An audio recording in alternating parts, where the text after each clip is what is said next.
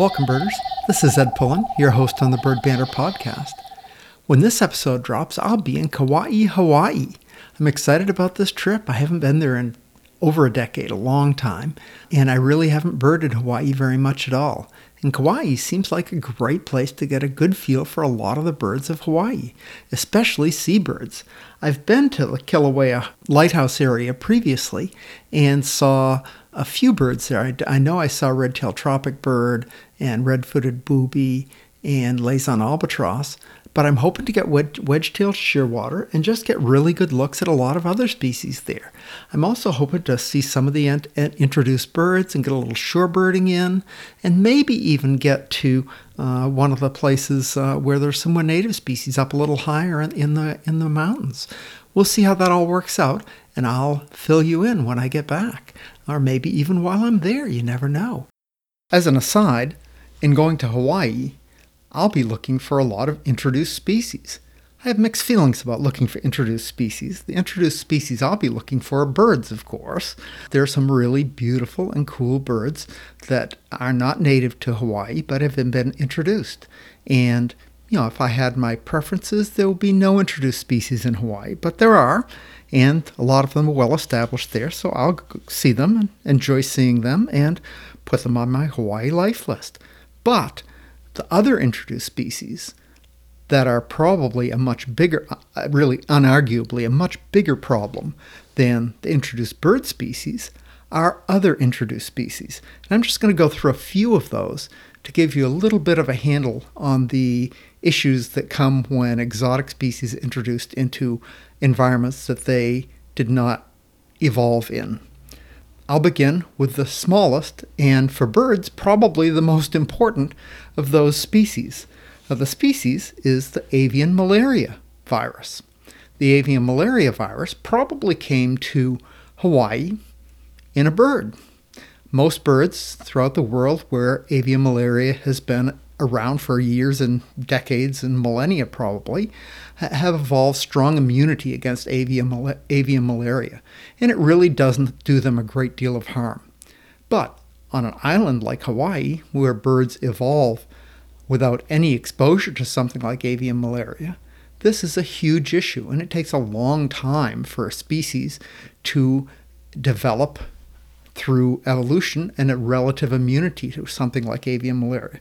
So, when a bird with avian malaria showed up in Hawaii, as long as the vector for that virus, a specific mosquito that came to the islands probably in the 1800s, uh, the mosquito called Culex quincunfusatus. I probably butchered that pronunciation, but it's a specific type of mosquito, and it's the only real vector for the avian malaria virus.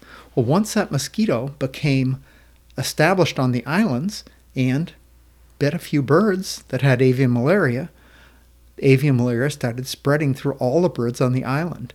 And it, in relatively short order, just devastated populations of most of the native species on many of the islands of Hawaii, essentially all of the islands of Hawaii.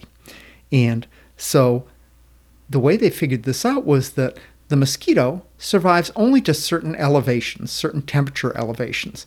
Uh, and this particular mosquito can survive in Hawaii to elevations of 3,000, maybe 3,500 feet. So they found that native species of Hawaiian birds were just dying in droves and becoming extirpated from low elevation areas, but were continuing to survive at high elevation areas, which led them to look at what's different between those two areas, those two zones of habitat. And they figured out that the Culex mosquito was uh, able to live in the lower elevations and therefore transmit the uh, avian malaria germ to birds in those areas and kill off those birds. But birds that were able to survive at higher elevations and find habitat at higher elevations survived.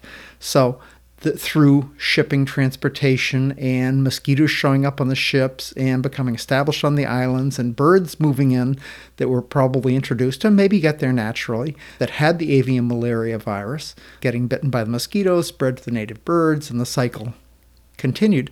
That's probably for birds the number one exotic species on the island that gives a problem. Not the most dramatic one. Probably. Well I'm going to talk about the mongoose next. The mongoose was introduced into sugarcane farms probably around the 1890s in Hawaii, and it was the idea was that it would control rats.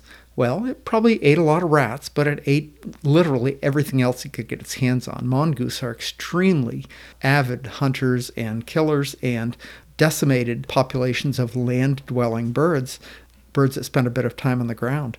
And so they are a huge problem. And they're not on Kauai. I'm going to Kauai. So mongoose populations have not been established on Kauai. And there's a lot of uh, a lot of monitoring and uh, careful attention to not letting mongoose get established on Hawaii. Hawaii has very good laws to prevent the importation and uh, possible escape and establishing a, as a as a viable population lots of different types of exotic animals. Those laws are probably enforced as well as they can be, but tough laws to enforce. Rats obviously high on the list of any islands uh, introduced species. Rats that have been established got off ships uh, and got onto the islands. Uh, rats are big problems for all sorts of ground dwelling birds, especially seabirds, that sort of thing. If the issue of rodents on bird breeding islands is of interest to you, be sure to check out the Bird Banter podcast episode number 26 with Tim Larson. Tim is an advocate for seabirds, especially in the Farallon Islands off the coast of California. And we talk in depth about the issues with extirpation of house mice on the Farallon Islands. If you think the issues with feral cats is a, is a problem, there are animal rights activists violently opposing the eradication of house mice on the Farallon Islands and that despite very successful efforts to eradicate rodents on other bird breeding islands. But I think that's a really great way to he- learn about that issue. Just check out that podcast. Uh, uh, then grazing animals. Grazing animals are habitat destroyers, especially sheep and goats, which really uh, rip the grass right out of the ground and just uh, level uh, the areas where they feed. So farming of sheep and goats is a huge issue on the islands, and I've seen photographs of or videos of areas where there's a fence, the sheep inside, everything inside. There's just nothing but sheep. It's just eaten right to the ground. Then you come to the fence and then lush, beautiful native habitat a foot outside the fence with all sorts of wildlife. Uh, so that's a big thing. But in my opinion, probably the most dramatic of the introduced species is the kitty cat, the house cat. House cats really are not uh, wild anywhere in the world. They've been domesticated for probably 9,000 years and have followed uh, the Roman Empire and other invaders throughout all of the world. And now the whole world has uh, the domestic house cat. And domestic house cats are cute little pets and belong inside and are great when they're kept inside. But a lot of cats are not kept inside, and a lot of people get cats and decide they don't want them, or don't get their cat spayed, and the cat has a litter of kittens, and nobody wants as many kittens as can be born. Cats can have at least two litters a year, up to six or eight cat kittens in a litter. So you knee deep in cats before you know it. And so a lot of cats, rather than uh, be euthanized or found a home for are simply let go. And feral cat populations are huge issues throughout essentially the whole world. And uh, it's very emotional. Kitty cats are cute, people love their cats. Uh, and so there are all sorts of uh, societies and powerful eh, lobby interest groups that feed and take care of feral cat colonies. Pretty much every city has groups of people who feed and take care of feral cats, and they preach uh, an unproven and not effective technique of trap, neuter, and release, or trap, neuter, and return, TNR, where they set traps for the cats, they spay and neuter uh, the cats that are fertile, and re release them. Uh, which you know obviously ends the reproductive life of that individual. But it's estimated you have to have over 90% of the cats in a colony neutered in order to begin to see the population reduced, and no cat TNR programs are anyways near that successful. So basically, this program may slow the growth of cat colonies, but doesn't reduce the size of cat colonies or get rid of cat colonies. Uh, and uh, there's huge lobby interest. The big money uh, behind the TNR programs, guess who they are? Ralston Purina, Petco, uh, other uh, special interest groups that love to sell cat food and cat toys and all sorts of cat stuff, uh, and have set up not for profits that give them a tax break and further their business interests. So there's a huge lobby for this. Uh, countries like Australia that have taken the issue seriously and basically kill feral cats uh, are having good success. And there are lots of islands where cats have been extirpated and good rebounds in, in the bird populations in those islands have been successful, but that's not happening uh, really anywhere in America because it's just politically untenable to extirpate uh, feral cats because of the powerful and fanatic lobby of uh, cat lovers. So that's a big issue. But in Hawaii, it's a super huge issue because many of the native seabirds, especially, uh, are are ton- uh, burrow breeders. They breed and have their young in burrows they dig into the ground. Well, cats love this. Uh, a small percentage of cats become essentially specialists in seabird colony food, and, and they learn where the cat uh, where the seabird colonies are. They go at night, they climb into the burrow, they kill the chicks, they kill the adults, and they borrow the burrow to have their own litter. And so they make double use. They kill uh, kill the uh, burrowing species and use the burrows as a as a place to to have their litter, uh, and uh, are huge issues with seabird colonies. Uh, it's been very, very difficult to deal with this. Jerry and Clarice Clark uh, gave a program to my ABC Birding Club where they uh, worked with a group trying to protect seabirds. And basically, what they had to do is fence off with a cat impermeable fence a um, small area that they then relocate breeding seabirds inside the fence so that they have to capture the breeding seabirds, build them artificial tunnel, move them into this tunnel with their eggs, and hope that they'll stay there, and uh, try to get the, the young raised inside the, the fenced area uh, so that they will uh, survive long enough to, to grow up and get to sea. Just a really non sustainable long term solution but uh, the best they can do because you know there are basically photos of the cats just stalking the outside of the fence area and and the natural breeding area for these birds. And it, it's a gigantic issue huge waste of uh, uh, time money and effort when simply extirpating the cats in my opinion would be a much more long-term and viable approach. But politically untenable. Uh, so that's my little rant on invasive species in Hawaii. I'm going to go look at some. Hypocrite that I am. Anyway, so I'm excited about my trip to Hawaii and thought I would get off on a little little discussion of exotic species in Hawaii. One good thing, there are no snakes in Hawaii. No snakes are native to the islands, and uh, snakes have not become established as a, an exotic species on any of the islands. Uh, the brown snakes in Guam, I don't know if you've seen any videos or heard about the brown snake issue in Guam. There are brown snakes just, uh, you know, all over the island of Guam, which have had huge, huge issues on breeding bird populations. These, these snakes can climb trees, they eat eggs, they eat the young of birds. They're just extremely voracious predators of breeding birds. And thankfully, Hawaii has been very diligent about keeping brown snakes and other snakes out of the islands. And uh, so that's good news. So far, so good on keeping snakes out of Hawaii. I, I'm not a big snake fan, so I'm happy about that too for lots of reasons. Uh, but I'm excited about that trip. Should be a lot of fun. Uh, don't know quite what to expect. I, I don't know how hard it's going to be to find birds yet, but we'll find out. Can't be too bad where the sun shines. Hopefully, sun shines, doesn't rain. We'll see. I've only been to Hawaii one, a couple of other times, and one time when I was there, it seemed like it rained the entire time. It was just terrible. Uh, but this time, I'm praying for good weather. We're going to see how it goes and find a few birds, have a little time. Uh, I'm uh, treating myself.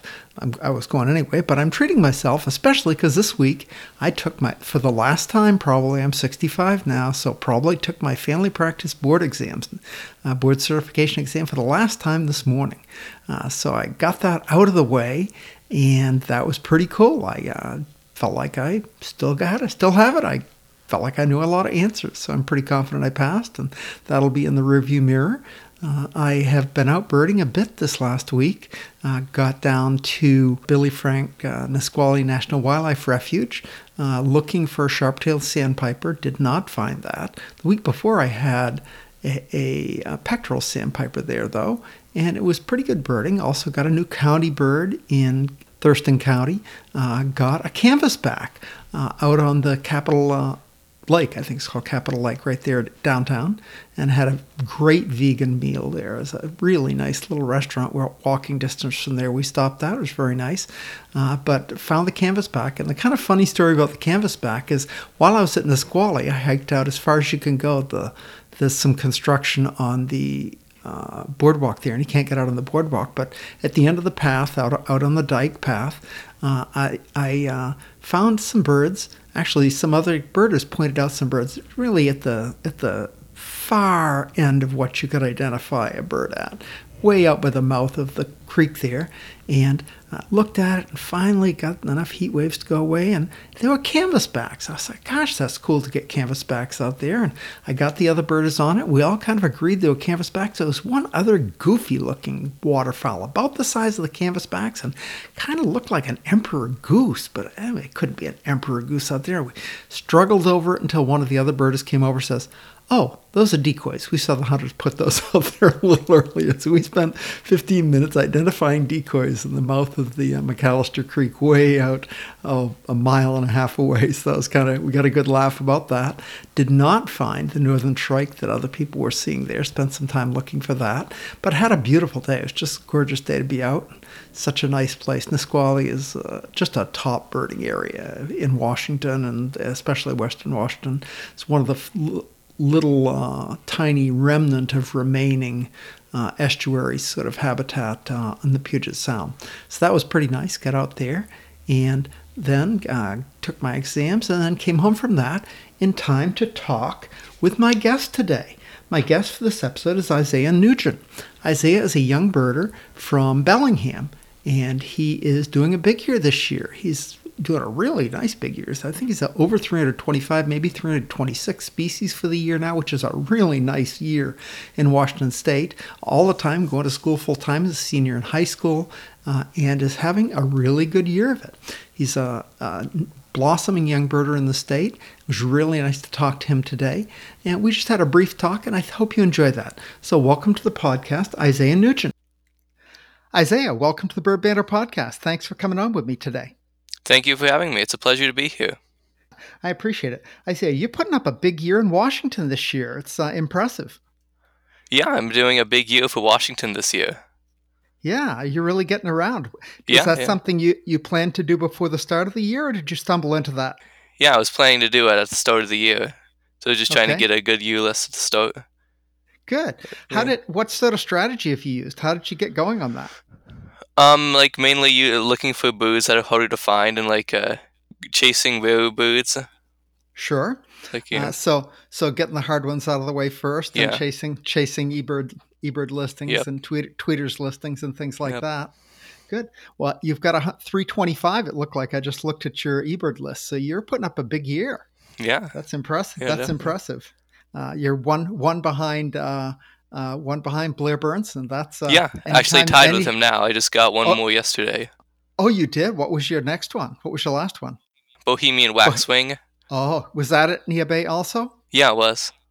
I, I saw some people had it down there. Very nice, yeah. very nice. Good for you.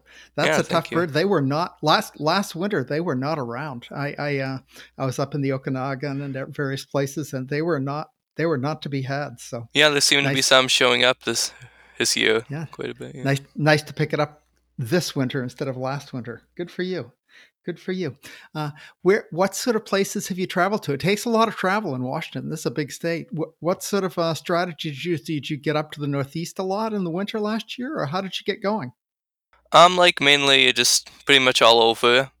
Um, like I made a one trip this summer to like the southeast, like Walla Walla County, to get a few of those boots and I done did a pelagic trip, which really helped. And yeah, this last Neah Bay, yeah, last last trip to Neah Bay helped, and uh, a couple trips to the coast to get some of the harder boots Very to nice. get. Yeah. Very nice. I saw that you stopped at uh, Whidbey Island on the way down. I hadn't really thought you live in Bellingham, don't you? Yeah. I hadn't really thought about how do you get to Neah Bay from Bellingham. You probably came across Deception Pass and down Whidbey, and then across the ferry on the bottom. Yeah. Yeah. Exactly. Never, never would have thought of that. That's cool. Sounds like the best way to do it. Good for you. Yeah. That ferry does that ferry run a lot? Uh, about yeah, every every like hour about yeah. Oh, so it's pretty. It's, it must be. It looks like a short ride. Like it's not too Yeah, far about half an hour. Port Townsend. Okay, Yeah. so not too far, and uh, never know what you'll pick up when you get out on the water too. Yeah. Where, how did Niabega this last weekend? What's the, did you see the uh, Eurasian tree sparrow? I did, yeah, Yeah, but That- you know, there's that- been some debate on that whether Oh, it's yeah. countable. So yeah, I don't think the Riverbirds Committee will accept it, but it's uh, still yeah, pretty probably cool. not. Yeah, pretty pretty cool bird. Yeah, and um, also was a a very surprising bird It was a Swainson's hawk that I got in the Waatch Valley.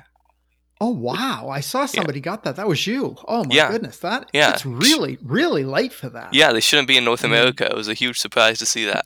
No. Did other people see that, or were you the only one? Uh, no, I was just there and it just flew over quickly, just for a few minutes, and just kept Very flying cool. south. yeah, I bet it did. It's got a long ways to go. Oh yeah, The the million the millions a week were passing through Veracruz a month ago. So that Yeah. guy's way behind.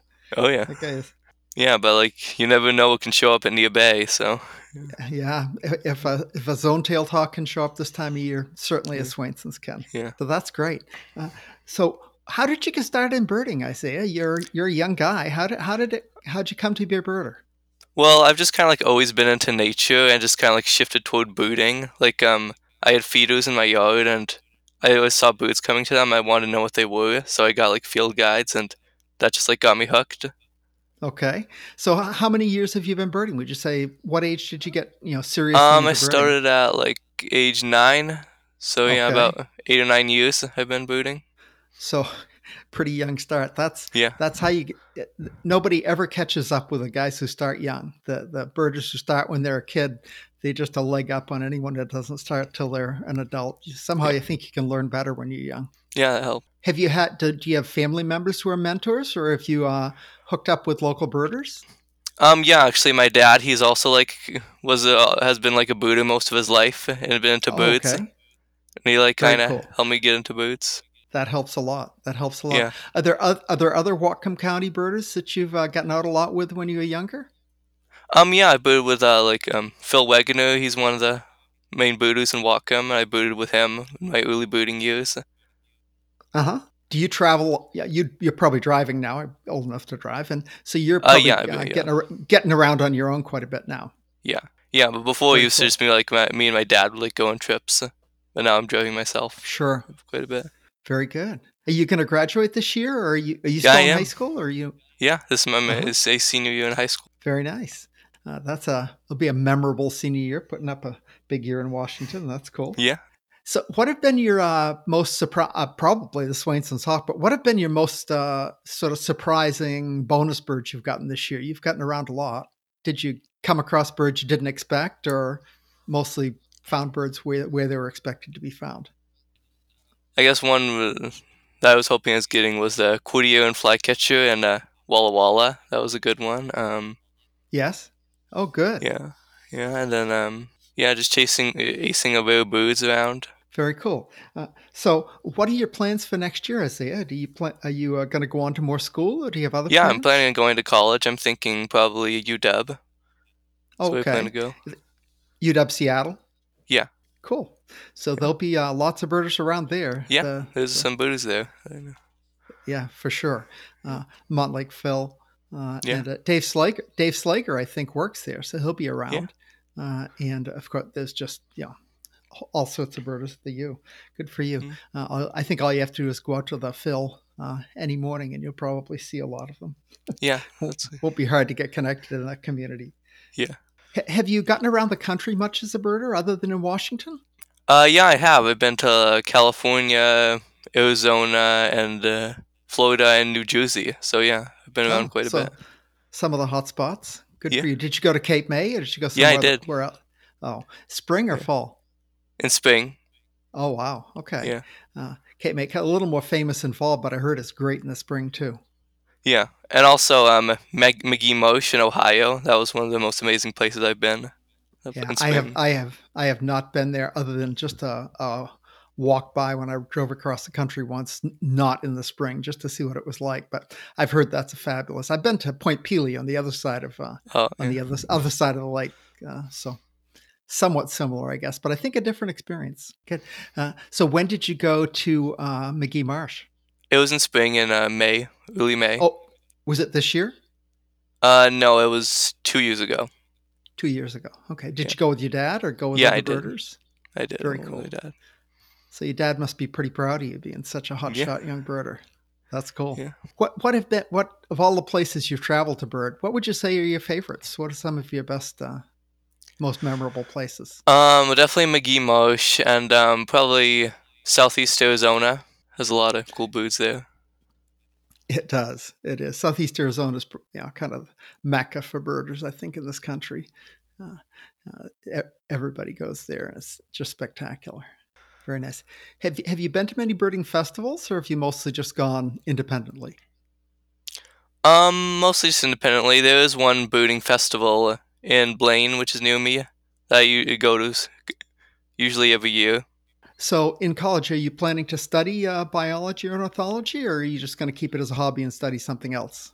Yeah, I think I'm gonna keep it as a hobby. I'm planning on studying engineering. Not sure what really yet. So, more hardcore math and science stuff. Yep. That'll that'll keep your mind sharp for sure.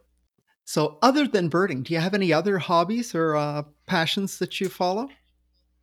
Um, I guess just like nature in general. Mm, like art, I guess, and uh, D- Uh, do you do you keep your lists of other things too, or just mostly bird lists? oh no, I have other lists like um different lists um like mammals and uh different types of bugs. Uh huh. There's there's an Yeah. app for all those things. Well, I can't remember what that what that's called. Um, Is it uh, iNaturalist? iNature. iNaturalist. iNaturalist. right. Yeah. Yeah, I use that a I lot. not- That's I have not not Yeah. started using that very much. Do you communicate much online with other uh, young birders in the state? Uh yeah, there's different like online chat groups where different young birders communicate and like sometimes plan trips to go Mhm. birding together. Very cool. Uh, so, uh, are there any sort of public ones? Do you, I know as Western Washington Birders, I look for a young Washington Birders, and there's there's a Facebook group, but it hasn't been used in years, so it didn't. Look Yeah, like that hasn't was, been used in a while. Didn't look like that was uh, an active group. Are there any uh, that you want to share with other young birders? Places they can look up other young birders in the state? Um, yeah, there's this one chat group on uh, Google Hangouts, and if Okay. like you just give the me the email, I can just invite you there. Okay. Uh, if it's okay, I'll uh, I'll leave your what I'll, I'll probably leave your uh, eBird contact and I think your emails on there. I hate to just put emails out on the internet and you get spammed, but I think that's a that's a way I can let people know your eBird address. So without Okay. shouting it out to the world for you to get spammed with, uh, but uh, that'll be good. So listeners, you can. Get a hold of Isaiah and he'll hook you up with the young birders chat rooms and uh, places to communicate about birding in Washington. So check it out. Are there are there people? Uh, you mentioned uh, one Whatcom County birder. Are there other people who've been really influential in your uh, learning and development as a birder? Um, yeah, I guess just like other local Whatcom birders have like Mhm. helped me, Okay, like learning all the local birds in Whatcom. right. Help helped me become a better birder. I got out. I was up there. I have a friend, Ron Barr, Ron and Linda Barr, live in uh, in in Bellingham, and uh, when I was visiting them not too long ago, I went out on the Lummi Flats. What a wonderful place! I Oh yeah, like- that's a great place. like a miniature uh, Samish Flats, kind of same sort of habitat, and uh, really, I, I got lots of good things there. A rough-legged hawk, and I think a couple of falcons. It's pretty cool. Yeah, that's a great spot. What are some of your favorite Whatcom spots? Where do you get out to up there? Um, Lummi Flats is one of my favorite ones, and uh, Sandy Point is a good one. Is that Sandy Point? Is that around to Point Roberts? Do you have to go through Canada to get there? Uh, no, no, no, that's diff- like just yeah, that's it's right near Lummi. Flats. okay. yeah. That's a different one. Okay, I get, I get confused up there. There's also this one place um in Bellingham called Connelly Creek Trail, and it's like right next to my school. So I go there sometimes during my lunch break and bird there like almost every day, Very nice. and Uh, found some pretty good stuff there. Is that kind of a riparian area? It sounds like. Um, yeah, well, mm, yeah, it's got this like one field with like bushes at the edge. We get some good Oh, okay, S- some good edge forest. habitat. Yeah. Is that's uh, one of your patches, I assume. Yeah. So, uh, do you use social media much at all? Are there ways people can communicate with you on social media? Uh, yeah, I use Instagram and Facebook. Okay. Uh, I'll make sure that I uh, put your uh, contact uh, information on uh, in the podcast notes for both those things. Uh, Okay. are there are there uh, is there any advice? You know, things you can uh, pass along to other birders, especially the other young birders, that uh, of uh, you know things that that uh, tips you've learned along the way, or things things that you can uh, you know pass along to them. Well, I guess just like uh, there's like a lot to learn, like from the people who've been booting longest. I guess Uh huh. like learning from. Just because we're old, we're not idiots. Yeah. What what apps do you use? Do you have a favorite phone app that you use for your you know bird guide? Uh, yeah, I use the Sibley app. That's one of my favorite ones. Yeah, that I think that's kind of the standby these days. National Geographic and I, I, iBird Pro were kind of before that, but Sibley I think has usurped them Yeah. all with the become the the go to place. Yeah, and also just like the physical Sibley boot book is helpful because it like shows Yeah. boots side by side. It does. It's very good. Yeah. Yeah, I, I I like Big Sibley. The the Western one is better to carry around, but I I guess I huck around Big Sibley, what I Yeah. call Big Sibley, the the one for the whole country. I think it's really just a spectacular resource. Yeah, it is. So Isaiah, uh, af- do you have? Uh, you said you're thinking of studying engineering. Uh, Yeah. do you, do you have any kind of career plans, or is that way too soon to even think about that? Uh, no, I'm not really sure yet what I'm gonna do. Isaiah, uh, thanks so much for being on with me today. I appreciate it. Uh, I'm hoping to catch up with you in the field sometime. I feel like uh, I don't know why we haven't met. I don't think we have, and it seems like uh, yeah, you're, you're around and I'm around. We'll bump into each other Yeah, well, we- soon. yeah. I'm sure. yeah, probably Yeah. at some rarity So- spot we'll you know see each other. Yeah, pro- probably uh, we'll follow the spotting scope sign someday. Uh, all the scopes pointing in the same direction are always a good sign when you get to a rarity Yeah. spot. Good. Oh yeah, Well, thanks again for being on with me, Isaiah. I appreciate it so much. You have a great day and best of luck with Okay, yeah. everything. yeah. Well, thank Take you for care. having me. Okay, bye bye. Well, help me say thanks to Isaiah for being on the podcast today. I'll make sure I leave in the podcast notes which ways you can t- reach out to him if you're interested in touching bases. Uh, and stay tuned. I'm hoping I put up a couple of uh, on location uh, podcast episodes, brief episodes from Hawaii next week. I did that when I went to Morocco, and that worked out pretty well. So maybe it'll be a few episodes from Hawaii too. Until then, aloha and good birding. Good day.